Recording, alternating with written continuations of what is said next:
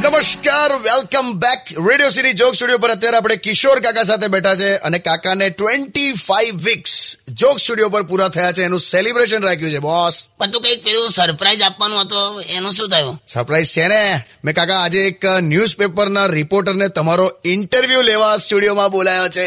તમારો ઇન્ટરવ્યુ છપાશે કાકા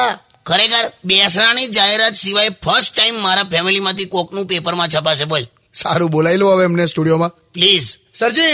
please come in મેં મેં મેં એન્ટ્રી મ્યુઝિક વગાડો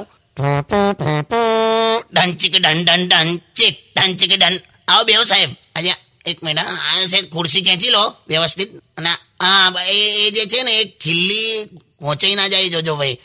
આમ સેટ એડજસ્ટ થઈને આમ બેસી જજો શરૂઆતમાં એ ખીલ્લી તો સેન્ટરમાં હતી સાહેબ પછી મેં એટલું બધું બેઠો ને કે અંદર જતી રહી હે ખુરશીમાં પાછી અંદર જતી રહી એમ લા આ બધું કહેવાની શું જરૂર છે કાકા યાર ઇન્ટરવ્યુ લેવા આવ્યા છે તમારો પણ તે જોયું આ ભાઈ અંદર આવ્યા ત્યારથી કશું બોલતા નથી hello sir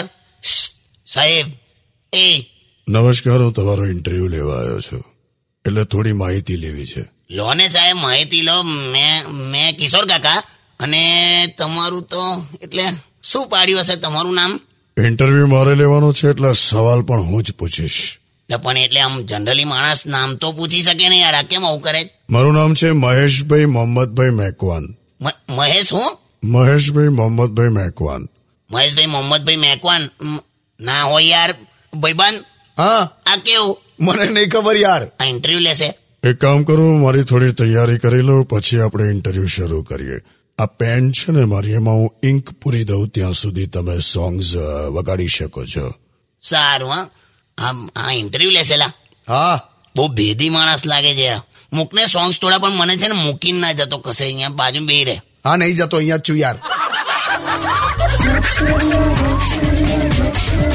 only on Radio